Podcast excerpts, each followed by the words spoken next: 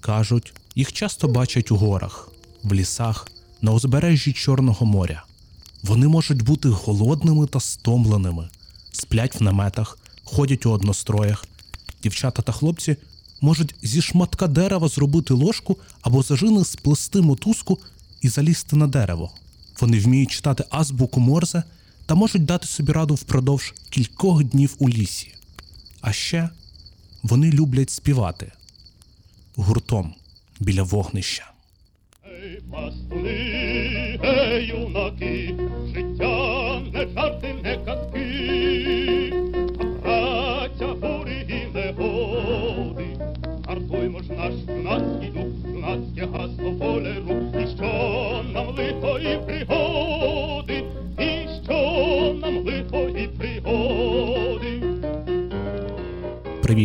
Це подкаст Іскра від The Ukrainians. Мене звати Олексій Мацкевич. Впродовж десятьох випусків ми говоримо з успішними українцями та українками, які свого часу були в скаутинговій організації Пласт. Ми спробуємо зрозуміти, що означає бути пластуном, як пласт формує особистість, навіщо він дітям та чому це важливо для України.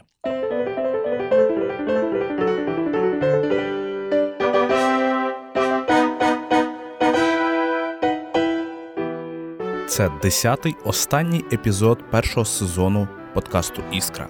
Сьогодні ми слухаємо історії очільника виконавчого органу пласту в Україні Станіслава Андрійчука. Я йду по центру міста, і до мене підходять там е, хлопці, там, ну такі, так, гоп-стоп, так зване, та все, і я ну кишені вивернув і все. Це в місті, це в центрі міста була. Та, тобто, Ну і підійшли там 3-5 хлопців, о, вступили там, да, ну там, кишені, ну це класика, там, підстрибне там, там, о, куди йдемо. Ну, все це все російською мовою, звісно. Та Стандартні ситуації, я думаю, які е, багато хто розповідає е, по життю. Та, ну, те, те, те саме, ага, відкрив кишеню, там, ну нема нічого, ну все, йди, да, да, щоб ми тебе тут не виділи, ну десь так воно. А, все, Або ти йдеш там, там і там підходить чувак до тебе з з відкруткою і каже: ну, швидко відкрий там, портфель в мене був, відкрий портфель. Ну, Але я кажу, це е, е, я, можливо, через те, що нічого не було в мене там, тому мене так трохи налякався, показав, нічого нема там. Ну. Станіслав зростав у Донецьку у 90-х роках. Це період виживання, я би так сказав, бо це був класичний період виживання. Я згадую по своїх батьках, які ну, батько в мене був шахтарем, який не отримав зарплату по 5-6 е, місяців до року доходило. Та і ми з ним ходили і вишуковували там е, метали, де там валялися, там пляшки збирали. Ну, і це все я ходив з ним. Я це все бачив. Я бачив, як йому важко було там навіть мені в очі дивитися, тому що він для того, щоб хоч якусь копійку заробити. Е, там мама там на будівництві працювала там по 12 годин, брала всі шабашки який тільки можна. Оце це був е, тяжкий такий е, момент. Е, от це просто ж кажу, це момент виживання. І він був доволі складний, а в виживання дуже важко думати про розвиток. І, мабуть, мабуть, пласт і українська школа це перші, хто задали питання, що виживання це добре, але непогано було подумати і про розвиток. Що далі? У сьомому класі юнака перевели у школу номер 65 на той час єдину україномовну школу у місті. Минув місяць. Одного дня Стас побачив своїх однокласників у якомусь дивному вбранні. Вони прийшли до школи у пластових одностроях. Юнак відразу зацікавився скаутським рухом та запитав, чи він теж може вступити до пласту. Спершу йому сказали почекати, але вже згодом запросили прийти на перші сходини. І так це таке було середовище, е, де от ти можеш поспілкуватися українською. Ти це україномовне середовище, і де дитина, в принципі, е, могла ж розвиватися. Треба розуміти, що це 90, це 94 рік, насправді. У 94-му році у дитини, які були забави, комп'ютера ще не було. Через два роки мені куплять комп'ютер. А було на вулицю, пішов гуляти з друзями. І школа, все. Ну і гуртки. Ось те, ось ці твої забави. Насправді це таке було 94 рік. Це таке було майже у всіх дітей. Тобто, і тут тобі пропонують якусь забавку, пласти для того, щоб щось там походити в однострях. Ну, однострій для хлопця це взагалі ж так красиво, нашивки. Ти щось там здаєш, тобі щось там дають. І другий момент це мандри. Тобто, практично я в 94-му році з батьками раз на рік десь виїжджав на море всі мої мантри. І це було тоді в Крим. А тут тобі пропонують поїхали там в Харків, поїхали в Київ. Е, тобто це з'явилась друга поїздка. Батьки дуже сильно переживали, але я побачив Україну. Тобто тут дитина, яка от виїхала і яка дивиться, що є там а Західна Україна, це взагалі там з Донецька тоді їхати до Львова було 42 години. Тобто це практично як в інший світ ти потрапляєш. 42 доби майже. Ти їдеш до Львова. І я пам'ятаю свої перші такі мандри. Це просто ну, це, це як дитина, відкриває зовсім інші світи, хоча жив в Україні. Так, Але от пізнання країни, е, спілкування з іншими людьми, з іншими свідоглядами. Для мене говорити українською мовою весь час це взагалі було там як таке можливо. Тобто тільки українською говориш тільки в школі, на уроках, і то на перервах там багато хто говорив, як зараз в київських школах, до речі, у дитини якраз ходить в школу. А, та, Але от а тут усюди україномовна, якась інший, трошки інший світ для мене. І це, це, це все, що відкривалося, це було. Я був ну, в захваті від того всього. Донецьк у середині 90-х, зі слів Стаса, це руїна, де процвітає бандитизм і безробіття, де на вулиці вас можуть пограбувати. Щоправда, вже наприкінці 90-х Донецьк, як і вся країна в цілому, відштовхнулись від дна і помалу почався розвиток. Запрацювали шахти, заводи. Радянська влада за часи свого існування змогла розмити, як каже Стас, українську ідентичність в місті, але тодішній пласт був одним з осередків українства в Донецьку. Я би так сказав би, е, вийти в однострій Донецьку це був подвиг на той момент. Тобто, це така, це така. Ти, ти мав зробити зусилля над собою для того, щоб піти в однострій в школу. Та от нас було в нас у пластунів тоді був такий, такий і зараз до цих пір є в травні такий день, коли ти приходиш на роботу або в школу в однострій. Так, і от ми теж тоді там вирішили з гуртком іти. І так, до моменту на тебе дивилися. Але треба розуміти, е, що е, тоді про пласт донечани не особливо роз, е, знали. І для них це були е, скаути. Е, вони що знали про скаути? По фільму оцей останній бойскаут. Е, з Брюсом Віллісом, так, от і все, що вони знали. Або там і про бойскаутів. Є там якісь бойскаути, і фільми з, про бойскаутів з американських фільмів. Е, так. І от, власне, не дивилися, о, скаути йдуть. Та, е, все. А коли вже там україномовна, коли українською мовою, ну тоді да, дивування було. Скаути, що українською говорять, ну це щось щось, щось тут не то. там, Откуда ви? Ну, і але це була цікавість. Безперечно, були й моменти агресії. Так, ну там е, це яке були ті, хто не розуміли, були ті, хто просто цікавилися. Ну, прикольно, інтересно. А, Але різне було. так. Ну, але сказати таким, щоб агресивно, щоб аж так нападали там, або там щось там. Ні, такого, ну такого, якщо і було, то це були один, одиночні випадки. Ну і треба розуміти, от в таких моментах, коли ти йшов в однострях, ти вже чітко, як так, був готовий, ти чітко знав, якою вулицею йти. Тобто ти вже не наривався, тобто не шукав собі пригоди. Та, Тому що, ще раз кажу, піти в одностроях в Донецьку в 90-му це був, це вже було величезне зусилля для дитини. Тому що і для дорослого насправді, я коли був виховником та йшов, в тролейбусі вже на тебе точно дивилися, о, хто це такий. Ну, це це, це як якась е, людина з іншого світу тут з'явилася, і от і ось через це була ця зацікавленість. Це так як в фільмах показують, коли там з'являється інопланетянин, або щось щось незрозуміле. Е, хтось цікавиться, хтось лякається, хтось е, проганяє, хтось навпаки підходить, говорить, там, підтримує. Різне було так. Але я ж кажу, з часом воно потихеньку змінювалося. Незважаючи на період виживання і фінансову скруту, батько сказав Станіславу, що той знайде 500 карбованців, аби купити сину спорядження, і той поїхав на табір. Але ми хочемо розповісти не про перший пластовий табір, а про останній юнацький табір, а також про певний ритуал, тест, який за бажанням можуть пройти усі пластуни перед закінченням свого юнацького періоду в організації. В цьому таборі ти е, є така вмілість, е, і ми любимо про неї розповідати. Коли ти йдеш на три дня на природу. І живеш сам на цій природі. Тобі дають мінімально мінімально харчів, там 100 грам гречки, яблуко, огірочок, картопля, цибуля і і хліб трошки, трошки хлібу, все. І, і, і консерва. Це тобі дають, і ти йдеш в ліс, вибираєш місце, будуєш собі шелест, і три дня ти маєш жити, маєш маскуватися, е, один день не говорити. Е, і от такий е, це для мене. такий виклик був побути самим самим собою. А і точно дають, я тоді ще не думав, на що дають тобі ручку і папір, і записник. Каже, все ж, і таке, коли я виходив, комендант каже, все, що думаєш, пиши.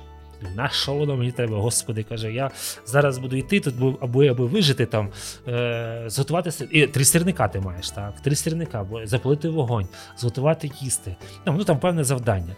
І от я йду, там вибрав місце, поставив оце три дня. Думаєш, ну три дня, боже, там стільки всього зробити. І це вперше, коли я за перший день все зробив. Тобто побудував шелест, виконав всі завдання, розпалив вогонь, мені там е, все там, ну бо добре. За за перше, я все все це поробив, і в тебе лишається два дня. І ти сидиш, ну там пішов, знайшов собі їжу, там ти маєш знайти собі там малину, там чорницю, а там худаєшся, там це там е, і і, і, і ну, походив ще дві години. І сидиш. І думаєш, боже, що робити? Там, і, ну, поспав. Ну, відіспався, мабуть. Та. Що робити? І і оце от, е, оця от думка пізнати, ну, воно так зараз, це знову це зараз я з теперішнього свого досвіду кажу, пізнати самого себе, сісти, і оце от е, свій голос тебе запитує, та добре, тобі 17 років, що ти будеш робити? А що будеш робити в пласті? І ці запитання, ти в роботі їх відганяєш весь час. Все, потім, потім, потім. А тут в тебе з'являється цей величезний період часу, коли ти мусиш, е, врешті-решт, і як я розумію, і маєш сісти і усвідомлювати себе. Та. І в певний момент ти береш цей цей блокнот, цю ручку і починаєш все записувати. В записнику юнак намагався систематизувати усі виклики, які перед ним є, і які, можливо, будуть у майбутньому, а також свої страхи. Він писав про змію, яка проповзла поруч, і про те, як боявся заснути, аби вона випадково не заповзла в намет. Також Стас вже вступив до Донецького університету на історію. У розмові з записником він намагався зрозуміти, чи це дійсно його шлях, чи він дійсно цього хоче з тих пір я теж намагаюся, якщо я бачу, що щось я не розумію, або щось відбувається, купа інформації, купа подій, особливо в управлінні або в менеджменті, не тільки в пласті. Я дивлюся, ну все. Е, коли ти коли ти тонеш в тактичних речах, так, стоп, все, дістаєш аркуш. Оце тоді з цього дістаєш аркуш і починаєш стратегічно вимальовувати. Добре, це робить це сюди, це сюди, це це, ця річ, це діє сюди. Тобто я намагаюся, намагався, і тоді ще намагався, да, на що я тут сижу. Тобто ви побачите картинку ширше, ніж те, що ти зараз тут і зараз сидиш. Тобто подивися з боку на себе, та куди це тебе призведе, до чого це має, до якої дії це має призвести. Тобто, тут е, завдяки цьому я намагався все ж таки собі намалювати картину ширше, ніж те, що я зараз бачу. Тобто побачити на себе, подивитися на себе збоку.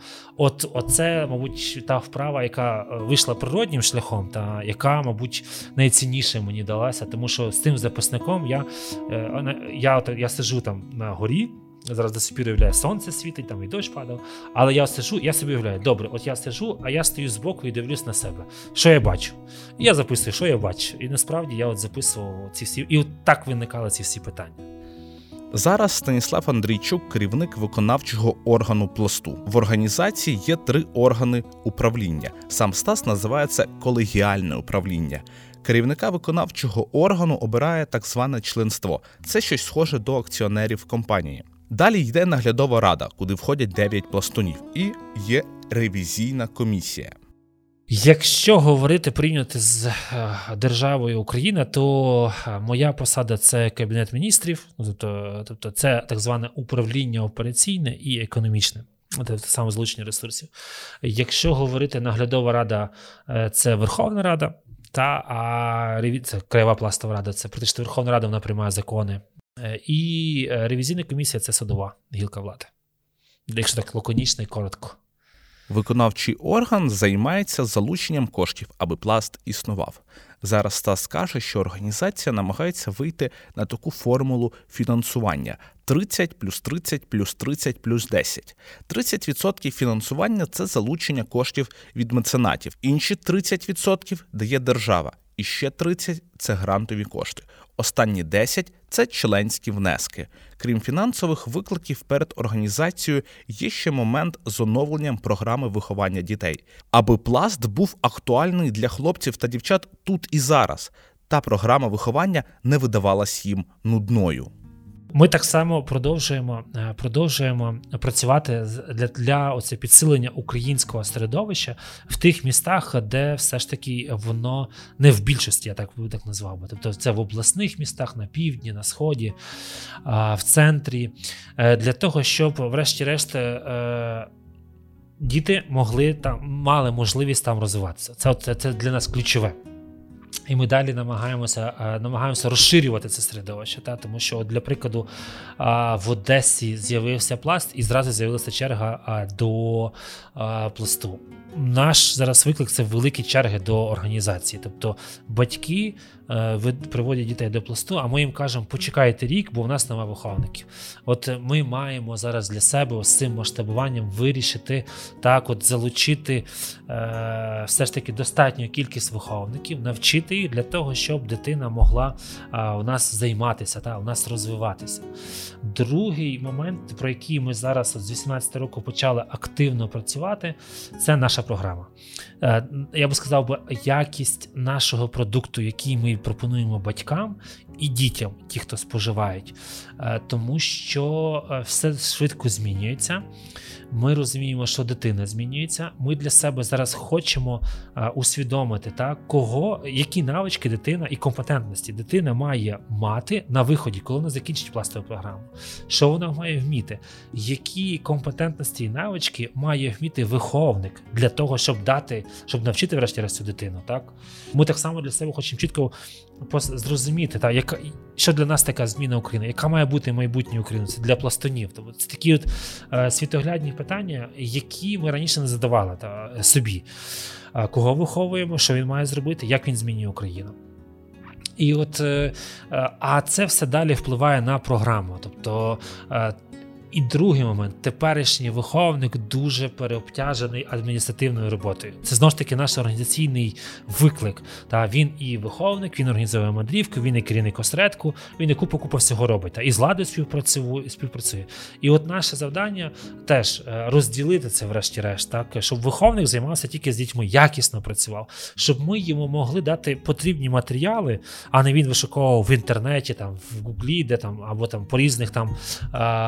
А, ну, Є багато книжок, різних вишуковував різні матеріали. А ми йому могли дати дивитися, от перший рік ти робиш, ти маєш працювати в такому напрямку, другий рік третьому. У нас є великий виклик зараз. Виховник він знає, що робити до 14 років з дитиною. А далі дитині стає нецікаво з нами бути, тому що е, тому що от він хоче Далі розвиватися, щось робити, якісь нові проекти. І ось тут є трохи розрив. Ну я вже мовчу за оцей ігровий елемент перевести, умовно кажучи, онлайн, тому що діти зараз сидять. Я пам'ятаю, на сходи не приходжу. Хлопці дістаємо компаси, вони дістають е, смартфони і завантажують компас, і все. От ми зараз так працюємо. Так? Е, і от ці всі такі моменти теж їх треба перевести, бо діти, е, діти працюють. Як зробити смартфон союзником? Ей, пастуни, ей, юнаки, життя не жарти, не казки, а праця бурі і негоди. Артуймо ж наш юнацький дух, юнацьке гасло волеру, і що нам лихої пригоди, і що нам лихої пригоди. На цьому все. Ви слухали історії керівника виконавчого органу пласту Станіслава Андрійчука. Мене звати Олексій Мацкевич. Це був останній епізод першого сезону подкасту Іскра на радіо The Ukrainians. Дякуємо, що слухали наш подкаст. Почуємось.